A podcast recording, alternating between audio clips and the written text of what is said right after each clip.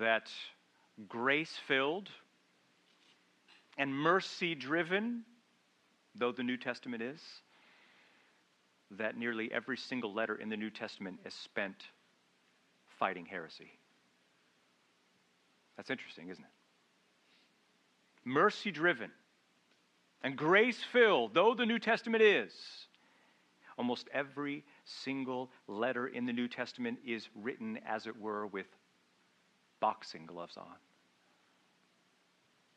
In the context of a cage match between some apostle and some kind of opponent seeking to pervert and undermine the gospel. Isn't that interesting to you? Because you remember there was the false gospel in Galatia, where Paul told those who wished to pervert the gospel that they could go to hell. There was that weird cult in Colossians. There was that bizarre teaching about the end times that Paul had to contend with in 1st and 2nd Thessalonians. Someone, someone was stirring the pot behind the scenes of 1st and 2nd Corinthians, spreading lies about the resurrection. There were heretics and false teachers that Paul addressed in 1st and 2nd Timothy. There were hostile Jewish antagonists in the book of Hebrews who told lies about Jesus Christ and persecuted the church. Paul said to the Philippians, Philippians is a super encouraging letter. And yet, there's this place in Philippians where Paul says, Beware of the dogs. Beware of the evil workers. Watch out for those who call themselves the circumcision a Jewish sect that sought to pervert the gospel. There were false teachers, false prophets in 2 Peter and Jude, and believe it or not, almost every single one of the churches in the book of Revelation were facing some kind of poisonous threat of heresy and false teaching. And ever since then, by the way, every generation of Christians has had to fight for the purity and the exclusivity of the gospel. And what that does is tell us, although we are called to love and make the peace, Christianity is also characterized by profound doctrinal conviction. As in, gun to the head, shoot me dead kind of conviction that does not yield to our feelings or to the culture. Because although we are called to be sure not to be contentious about the faith, we are called, nevertheless, to contend for the faith. And contending for the faith is exactly what John does in our text this morning. And what's interesting about the Apostle John is that although when he wrote this, he was a senior citizen in his 90s, which could give the impression that he is feeble and fragile and frail when he gets wind of this creepy new age cult that had infiltrated the churches over whom he was responsible. He puts pen to paper and fights like a Viking in his prime. As I said last week, the apostle of love, he certainly knows how to give a hug, but he also knows how to throw a punch. That's exactly what he does. And up till now, you know that John is only speaking about these teachers in veiled terms. He's only spoken about them in indirect, roundabout ways. But you see, after almost two full chapters of unfolding the glory of the riches of eternal life, the glove, gloves come off, and he dr- directly addresses those who are spreading false ideas about eternal life. And you see, here's the thing about John's writing that makes it so intriguing and even irresistible is that John is the master at making his words kill two birds with one stone. What I mean is, at the same time that he beats back the wolves, he simultaneously helps the sheep. He refutes the bogus claims of the con men on the one hand, and with the exact same words, he reaffirms the faith of those who were rattled by the con men, because you got to do this. You got to you got to fight for the purity and the exclusivity of the gospel. And the reason why you do is because the life and the health and the effectiveness and the impact of any church is not dependent on its programs, but on the ability of the people in that church to love and to know and to defend sound doctrine. Because you understand where theology is weak souls are weak. Where doctrine is fuzzy, churches are fragile.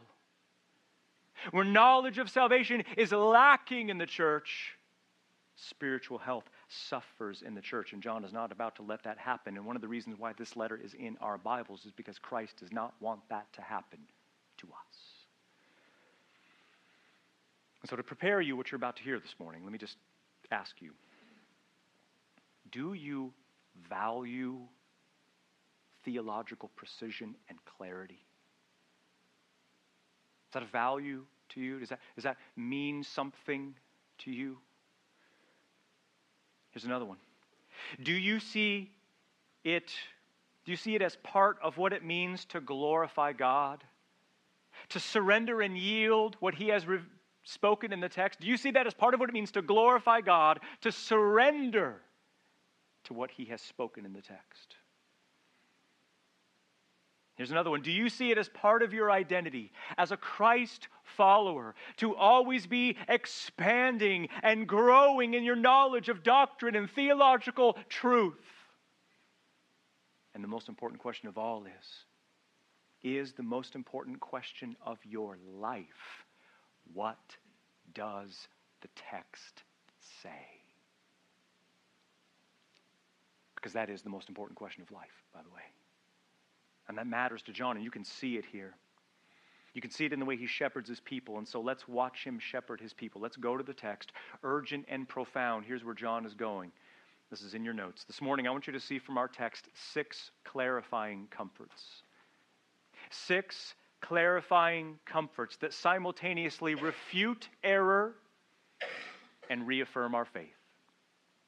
Six clarifying comforts that simultaneously refute error on the one hand and re- reaffirm our faith on the other. Because last week, you remember, we saw comforts one through three. We saw the first three comforts. And you remember, you remember, the first comfort that John provides is that he helps them make sense out of what it is that just happened to them. Because what just happened to them was kind of like a church split. The fellowship, you remember, was fractured by these people who these clever persuasive people who over time they won the people's trust they gained credibility the problem is their friendship was nothing more than a ploy to smuggle in a new teaching that called into question some of the most sacred doctrines of the christian faith like the deity of christ like the humanity of Christ, like the full atoning power of the death of Jesus Christ. And yet, how it usually goes in these situations when people in the church begin to oppose the false teachers the teachers get divisive. They get, they get um, angry. They get defensive. They polarize the body, and very soon they leave the fellowship, taking some of the people in the church which, with them, which was their goal all along, because their goal was never to grow the church, it was only to destroy the church. And that hurt. That hurt really bad to have the bones of their fellowship broken by these people that they had come to trust. And so John's comfort in verses 18 and 19 is don't worry, little church. Don't worry. It is the last hour. And many antichrists and defectors come and go. That's the comfort. But you see, what that does is raise the question the question is, how do I know that I won't be like those defectors and walk away from Christ? How do I know? How do I know that I can be sure that I will not begin to believe error and lies and be swept away by false doctrine? How do I know? Is there anything that God provides in the package of salvation that will keep me from heresy and apostasy? And there totally is. And that's the second clarifying comfort. Don't worry, little church. Don't worry, God has given you what you need to not fall into error. He's given you what you need to not fall into error. And what you need to not fall into error is what John calls in verse 20 the anointing from the Holy One. That's what you need. And if you belong to Christ, that's exactly what you have. And last week we saw that the anointing, there's nothing mystical or weird about that. The anointing is the internal operation of the Spirit at work in true believers. And what the Spirit does, his role is not to give additional truth outside the Bible.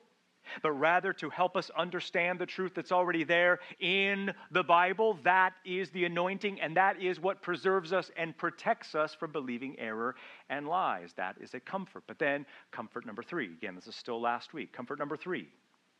Don't worry, little church. Those who deny the truth are liars, but you have the Father and the Son. Those who believe the truth are liars, but you have the Father and the Son. And John's comfort here is simple but profound. When these, de- when these deceivers, when they denied the deity of Christ, they not only rejected the Son, they rejected the Father who sent him because you can't have one without the other. And by that very rationale, John says, when you confessed the Son, when you believed in the Son, you not only got the Son, you also got the Father and everything He promised in and through His Son, which means when you believe in the Son, you don't just get the Son alone, but you get access to the very Trinity Himself, which means our faith is a Trinitarian faith. And that's a comfort. Which brings us then, speaking of the Trinity, to clarifying comfort number four. Clarifying comfort number four, which is don't worry, little church. Don't worry. You are in the Father and the Son, and you have eternal life.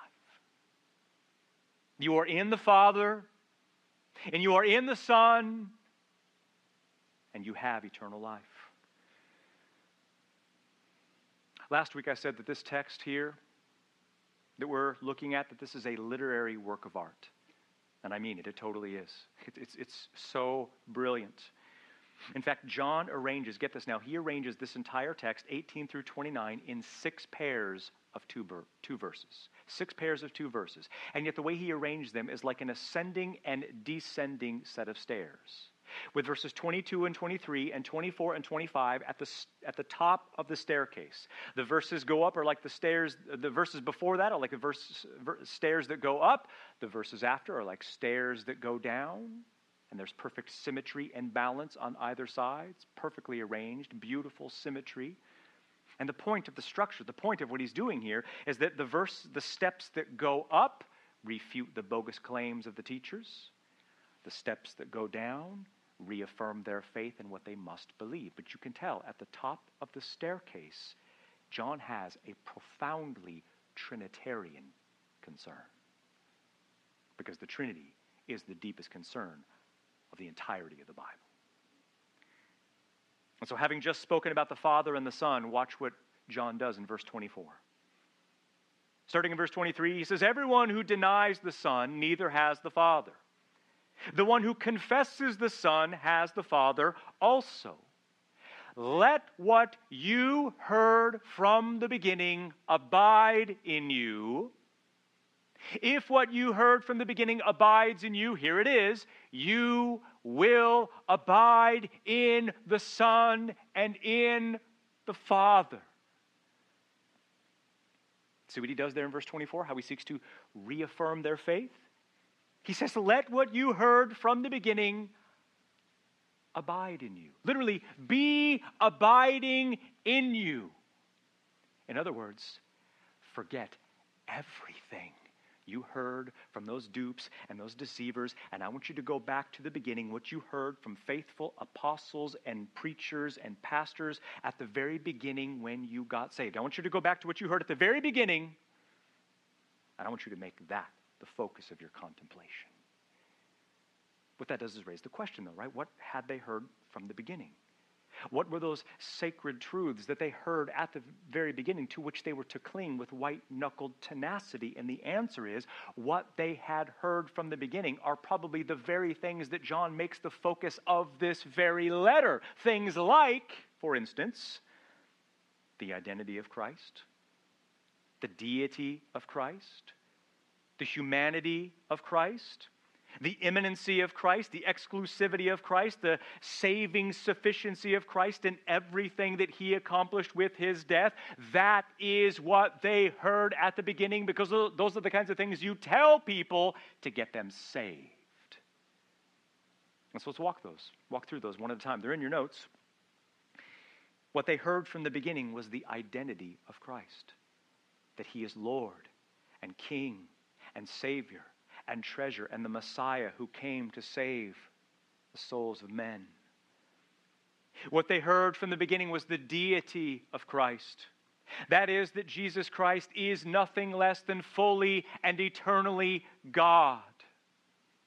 What they heard from the beginning also, though, was the humanity of Christ. That is, that Jesus is the God who was born as a literal, historical human being. He is God and man. He is the God man, otherwise known as the incarnation. But you see, from the beginning, they also heard about the imminency of Christ. That is, at any moment, Jesus Christ could return and deliver his people who wait and hope for him. He is coming again. But they also heard from the beginning about the exclusivity of Christ. That is, he's not one option on the table out of many but that in him alone is found redemption and forgiveness of sins. He is the way and the truth and the life. And then, certainly, from the beginning, they heard about the sufficiency of Christ and everything that he accomplished with his death. And what he accomplished with his death is the treasure of salvation paid for in full, full atonement for all those who repent and place their trust in Christ. That's what they heard from the beginning, those kinds of things. The question is is that what you heard from the beginning? Is that what you heard from the very beginning? And if that's not what you heard from the beginning, will you affirm those right this moment as central, as the most important things in the entirety of your life? Because if you don't believe those things, I'm asking you to reconsider. And if you do believe those things, I'm asking you, will you make those the object of your conscious focus and contemplation as you go throughout your day? And the reason why I ask you, get, ask you that is because that's exactly what John says to do in verse 24. Look what he says.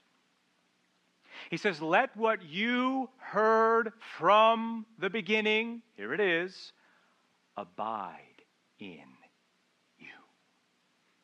Literally, be abiding in you. Meaning what? Meaning what? what? What does it mean exactly to have truths about Jesus Christ abiding in you? Because that's what he means. It's exactly what he's talking about. Truths about Christ that you've read, truths that you've heard, truths that you know, truths that you believe.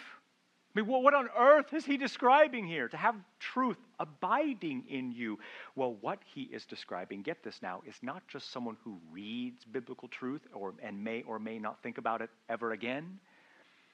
Rather, he is talking about moment by moment contemplation of the glory of Christ as you go throughout your day.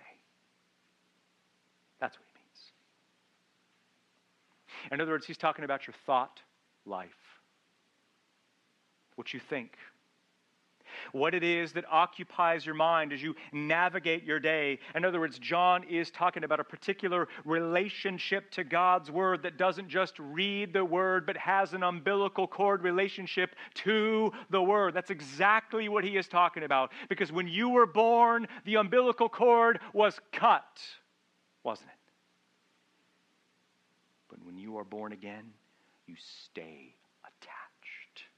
moment by moment to Christ through the umbilical cord of His Word. That's what John's talking about. And you know that self driving cars, those are a thing. And while self driving cars, those are a fine idea, a self driving mind is a disaster waiting to happen. Rather, you need to think about your mind, your thought life, like a manual transmission. You control the clutch. You control the brake. You control the gas. You control the gears. We control our mind. We govern our thoughts. We give our mind what it must think. And what John says, what it must think, is what you heard from the beginning. And what you heard, or at least what you should have heard, should occupy your minds as you go throughout your day, which means our minds should be saturated with the glory of Jesus Christ question is is that what saturates your mind? The question is what is it like inside your head throughout the day? What is your thought life like? Is what I'm asking. Is your mind like a driverless car? And your day is just a series of emotional responses to things that happen outside of you? Or is your mind, do you drive the car of your mind with biblical truth? Because I'm just telling you, if you are the one who drives your thought life, if you are the one who gives your mind what it must think, if you, if you deliberately focus and contemplate on biblical truth, you won't think crazy thoughts. You won't think fearful thoughts. You won't think irrational thoughts. You won't think angry thoughts. You won't think lustful or adulterous thoughts. You won't think covetous thoughts. You won't get frazzled and angry and self focused. And one of John's concern is if you let what you heard from the beginning abide in you, you won't think trashy garbage that isn't true. But the thing is, there's actually even a bigger payoff to thinking about truth than just not being a grouchy person. Look what the payoff is, verse 24. He says, Let what you heard from the beginning abide in you. If what you heard from the beginning should abide in you, here it is, you will abide in the Son and in the Father. That's unbelievable. That's unbelievable. Do you see, do you see John's Trinitarian concern there? If the word abides in you, you will abide in the Son and in the Father. What is he talking about? He means the Word is the instrument through which we gain access to God. The Word is the portal through which we gain access to the very power and presence of God Himself. Because think about it. Think about what it is that you enjoy when you enjoy God's Word. I mean, what was happening in that moment when you enjoy the Bible? When you're encouraged by Scripture, when you're helped by Scripture, when you're nourished by Scripture. When you are strengthened by Scripture, what is it exactly that you are enjoying in that moment? Is it the poetic artistry of the language? Is it the literary craftsmanship? Is it the aesthetic power of the composition? Is it the intellectual stimulation of theological ideas? Because the Bible has all those things and they are glorious. But don't you see, when you enjoy the Bible, you are, in, you are not enjoying those things in and of themselves. Rather, what you are enjoying is the matchless beauty of God Himself. That's what you're enjoying. And not just God in a general way. Rather, when you enjoy the Bible, what you are enjoying is the Father and the Son. In other words, the Bible is the gateway to sharing in the life of the Trinity Himself. Did you know that? Did you know that the Scriptures are how you enjoy life in the Trinity, sharing life with the Trinity? Because that's actually what you need more than anything else in your life. That. That more than a vaccine, more than a stimulus check, more than a vacation, more than a new job, more than a change of scenery, more than a diet, more than a spouse, more than a kitchen remodel, however important those things may be. It's just that what you need before and under all those things is the surpassing enjoyment of the Trinity Himself. If you don't have that, nothing is going to satisfy. Because if the Word abides in you, you will abide in the Father and in the Son. And, and I get how this sounds. This doesn't sound very practical. Enjoying the Trinity. How does that, how does that help me with, with, with nitty gritty issues in the trenches of life? Oh, oh, trust me when I say this is the essence of practical. Because when you enjoy the Trinity, you will then be given the power to handle anything you face in your life. So here's the question If you want to enjoy all of the joy and life change you heard was possible in the Christian life, and mark my words, it is possible, then you need to know that it only comes when you meet with the living God through His Word. That's it. That's how it happens. And yes, I mean reading the Bible, but I don't mean hasty reading. Rather, I mean serious rigorous meditation upon holy and heavenly truths until they become beautiful and sweet to your soul.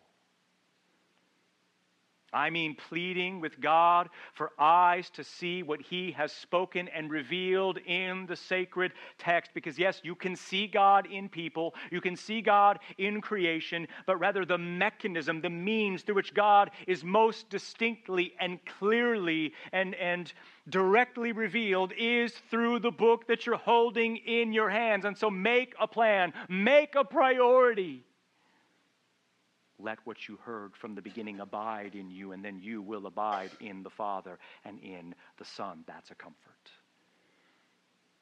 Which brings us to the next clarifying comfort, number five. Number five, don't worry, little church. The truth you received is sufficient, and you don't lack a thing. The truth you received is absolutely sufficient, and you don't lack a single solitary thing because that's exactly what these people claimed. These impostors and counterfeits. That what God had spoken in the text was not enough. It wasn't enough. You needed additional truth outside of God's word to make your faith complete. And what they really meant was to make your faith complete, you need us. We have the secrets. We have the knowledge.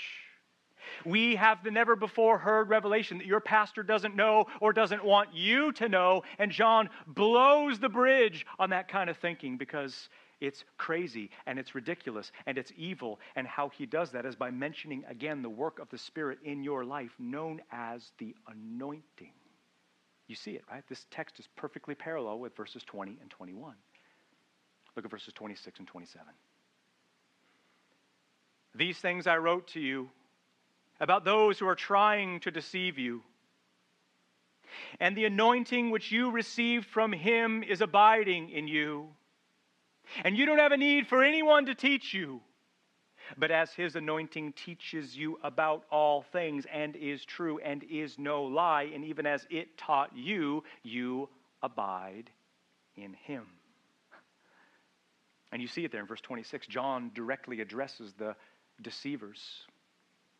He says, These things I wrote to you about those who are trying to deceive you. I mean, think about that. Part of why this letter came into existence is because there were wolves in grandma's clothing trying to eat the sheep for whom John was responsible.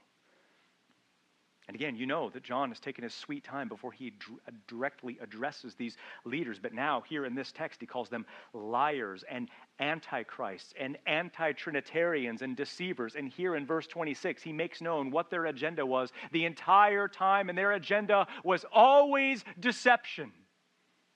It was always deception.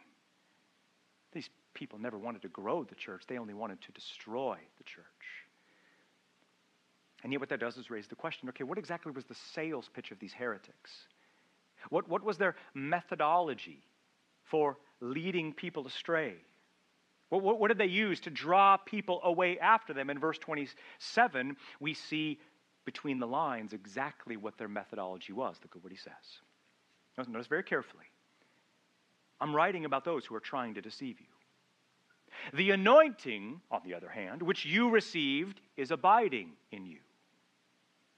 And you do not have a need for anyone to teach you. But as his anointing teaches you about all things, and is true, and is no lie, and even as it taught you, you abide in him. Do you see between the lines what their methodology was? Do you see it? You need us. You need us. You need our secrets.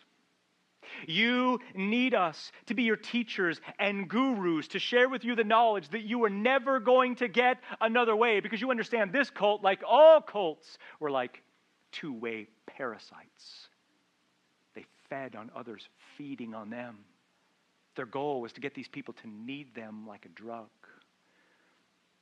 That's exactly why John says, because of the anointing, because of the anointing you have, you don't need anyone to teach you. Which raises two questions, two, two issues, doesn't it? Okay, what is the anointing again? And two, how does the no- anointing rule out the need for people to teach you? That's the question. Those are the questions. So, first, what is the anointing? And, and John basically tells us what the anointing is in this very verse. Look what he says. He says, The anointing is in you. Notice, the anointing teaches you. And notice the anointing is true. And here's the thing when you look at John's letter as a whole, when you stand back and look, get this. He speaks about the role of the Spirit in the exact same way, which seems to indicate that the anointing is the internal ministry of the Spirit that helps us know and love and apply the very scripture that He Himself inspired. Because what we must understand about the Spirit is that His role is not, is not, is not to give us additional truth outside the Bible, but rather to help us understand the truth that's already there in the Bible. That's the anointing. And, and what that does, John says, that rules out the need for anyone to teach you. And by anyone, he means not them. Not them. You don't need them to teach you. Why? Because their very premise was that you needed something more than the Bible. This is not enough. This is not sufficient. There are secrets. There are deeper secret things that you don't know that I know, and you need me to teach you. And John blows the whistle on that. He calls foul and he says, That's not true. That is a lie. Everything you need for life and reality and eternity and holiness and joy is contained there in the sacred text. And the role, the ministry of the Spirit is to help you understand what God has already revealed. Therefore, you don't need them to teach you because look what he says in verse 27 the anointing is abiding in you. And you don't have a need for anyone to teach you, but notice, here it is His anointing teaches you about all things. All things. Everything that God has revealed in His Word is open to you through the ministry of the Spirit. He helps you understand what God has revealed.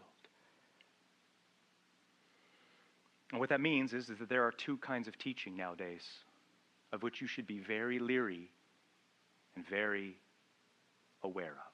Two kinds of teaching. One, the kind which separates the Spirit from Scripture. Two, the kind of teaching that remotely hints that you need additional truth outside of Scripture. And in particular, I'm thinking of those who claim to hear the voice of God, who claim to receive messages from God. Because you understand when people sever Scripture from the Spirit, when they, when they do that, when they claim, well, you can listen to the Spirit, or you can listen to Scripture, and then they separate the two, you have to understand they are speaking about the Spirit in terms completely foreign to the New Testament. That, that kind of language would have been unintelligible to the apostles. Why? Because the Word is the very instrument of the Spirit. It's never the Spirit or the Word.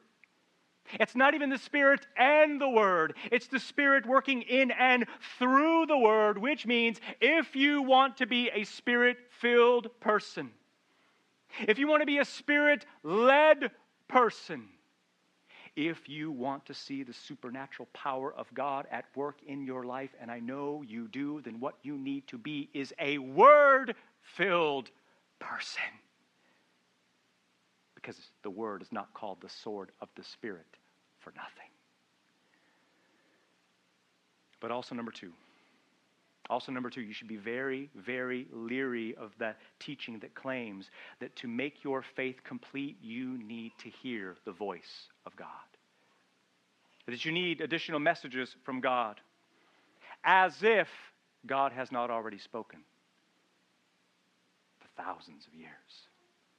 Perfectly recorded in a 600,000 word document called the sacred text because because implicit in that claim that you need to hear God's voice is the claim that you need additional truth outside of the Bible.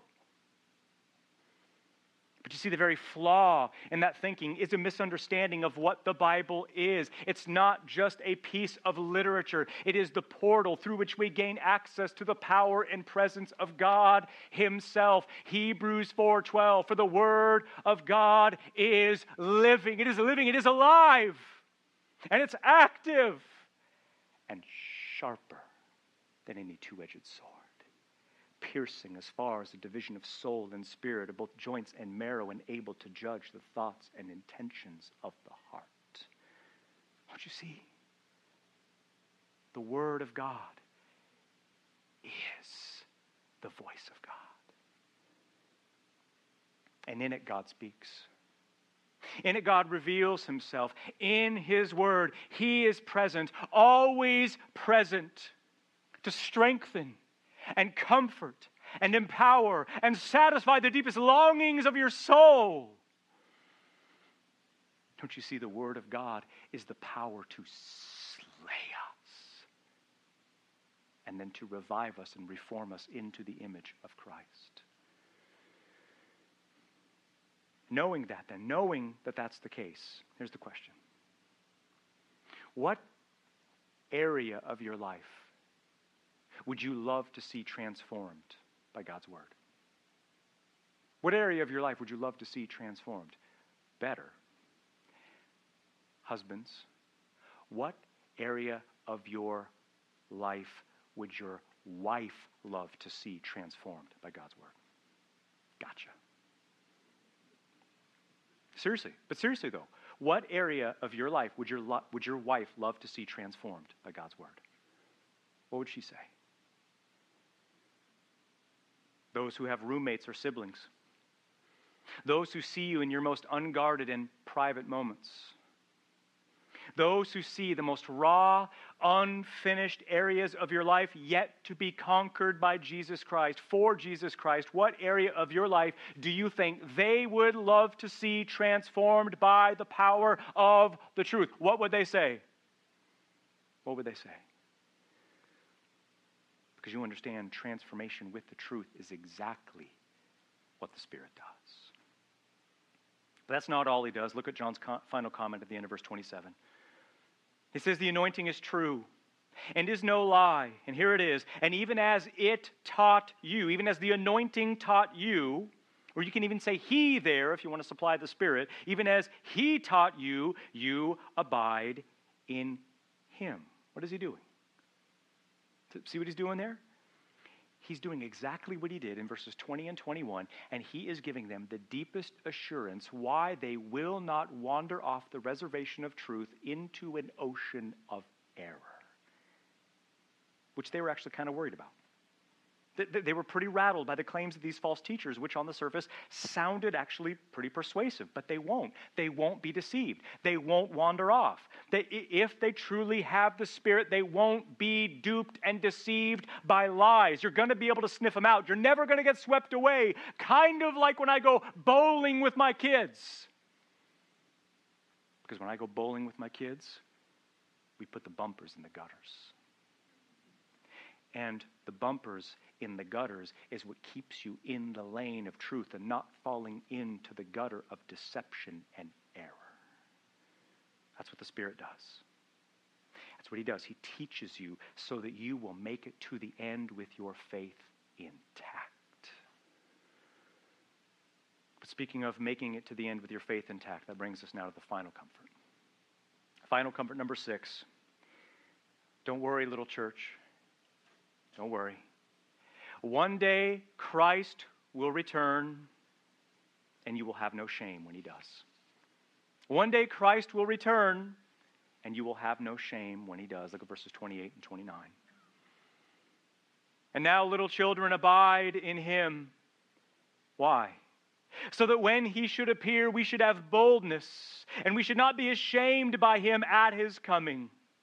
If you know that he is righteous, you know that everyone who practices righteousness has been born from him. Do you see it? How these two final verses mirror the first two? It is the last hour, verse 18.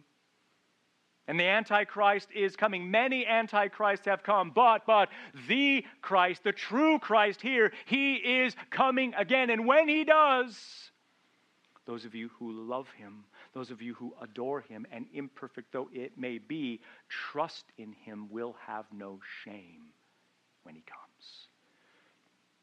And notice the stroke of pastoral brilliance here as John calls a bunch of adults little children in verse 28. He called them children in verse 18. He calls them little children in verse 28, which means he's even more tender than when he began. He's just loving and shepherding his people. Notice how he shepherds them. Be little children, abide in him. Literally, be abiding in him. Why? So that when he should appear, we should have boldness and not be ashamed. Do you see the comfort that John brings here? I think these people were concerned. I think they were rattled and fearful that they were going to walk away from the faith, just like the people in verse 19, some of whom just happened to be their friends. And so John tells them look, the way to not become an apostate, the way to not fall away from the faith is to abide in Jesus Christ. And interestingly, by the way, that word abide there is the exact same word used in verse 19 when he said, If they were of us, they would have with us? Same word. And so, what does John say? Verse 28. What does he say is the outcome of abiding in Christ? He says the way to not become an apostate is to abide in him. Here it is, so that when he should appear, we should have boldness and not be ashamed. Do, do you see what he's doing there?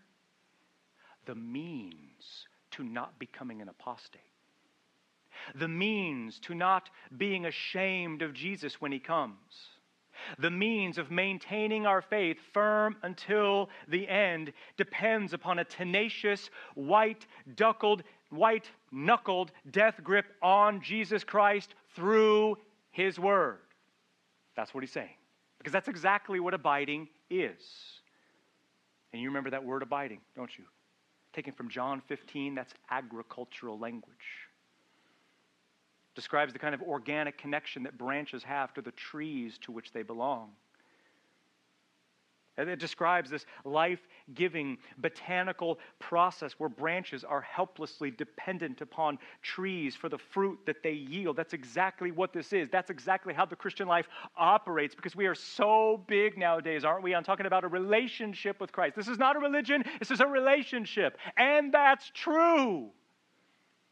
But we need to define what that relationship means and looks like. And what it looks like is a ferocious, kung fu grip dependence on Jesus Christ through his word. That is the relationship. That is abiding. And so you see John's point, and it's a real doozy. Here it is. The way to have a faith that does not fizzle. The way to have a faith that is not ashamed of him when he comes the way to have a faith that does not crash and burn, but instead perseveres firm until the end is through moment by moment dependence upon Christ through His Word. That is what authentic faith actually looks like. Because that statement, once saved, always saved, that's true. It is true, but it doesn't go nearly far enough. It skips the whole part in the middle that says that authentic faith reveals itself in glad hearted desperation that clings to Jesus Christ. That is the faith that perseveres to the end. That is the faith that is not ashamed when Christ returns. The question is is that the kind of faith you possess? Is that what your faith looks like? Not just intellectual affirmation of a few theological ideas, but does your faith manifest itself in kung fu dependence upon Christ, kung fu grip dependence upon Christ through His Word, clinging to Him, hoping in Him moment by moment, second by second? That is faith. That is the kind of faith that perseveres firm until the end. Or, or, do you see anything in your life that might become apostasy?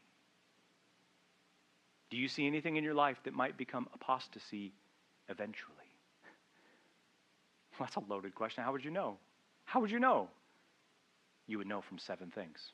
Seven things that might become apostasy eventually. This is weighty and serious. Seven signs. Number one, the gradually increasing domination of a secret sin. That's, that's the first major sign of potential apostasy. Gradually increasing domination of secret sin. Could be lust, could be greed, could, be materialism, you name it. The larger it grows, the colder to Christ you will become. Potential sign of apostasy number two more and more time spent with unbelievers, listen carefully, to the point where you prefer spending time with them, resulting in you being influenced by them.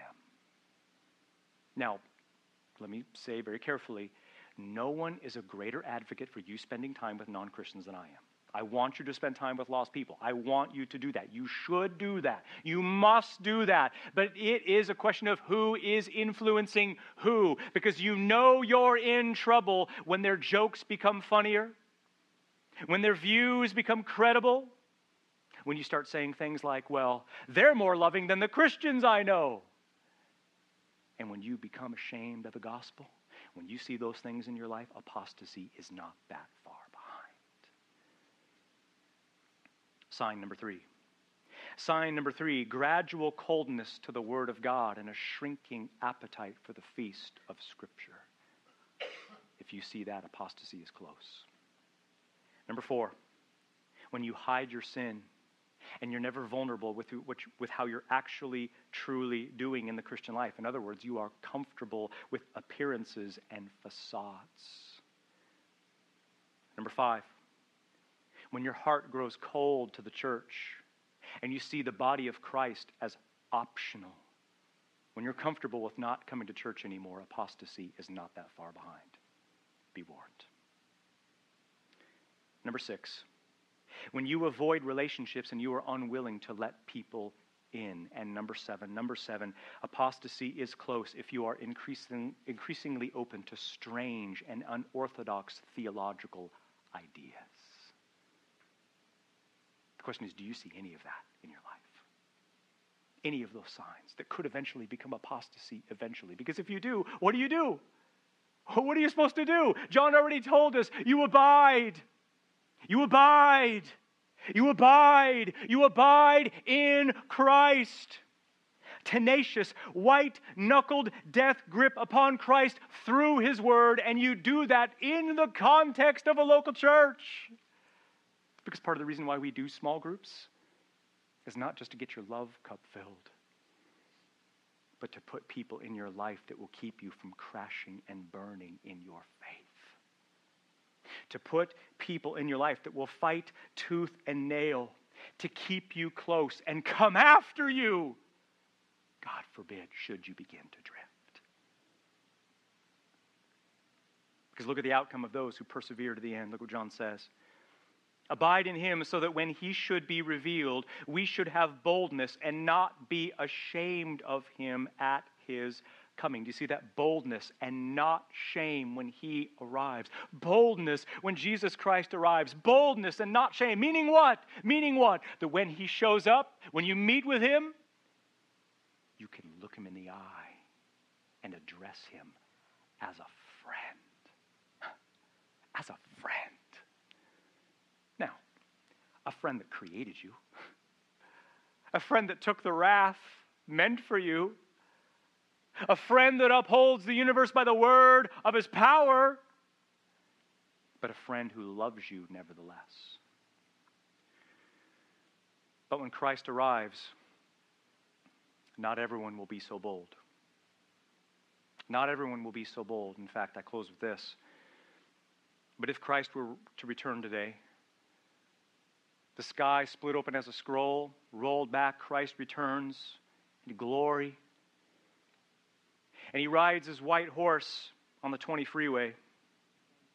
And he pulls into the parking lot. And he sets up a throne right outside those doors. And we all lined up to meet him. I'm serious. How would you respond? How would you respond? Would you be tempted to cut in line because of the excitement? Or would you quietly sneak out the back, run to the parking lot? I'm serious. Because that might seem theoretical and ridiculous, but it's not. It's not theoretical and it's not ridiculous. It is real. We must all stand before the judgment seat of Christ. And yet, how that meeting plays out for you completely depends on what you do with the Lord Jesus Christ. And the only reasonable thing to do is to repent and believe. To yield to the King in thirsty submission. To bow before his sovereign authority to accept his bloody payment for sinners like us in repentance and faith. Don't you see? Jesus Christ loves sinners, he loves to save them. And he stands right now, arms open wide, offering infinite mercy and grace and if the aged apostle were here right now, I think he would agree with me when I say that if you have not yet done so, you would be simply out of your mind not to accept. Let's pray.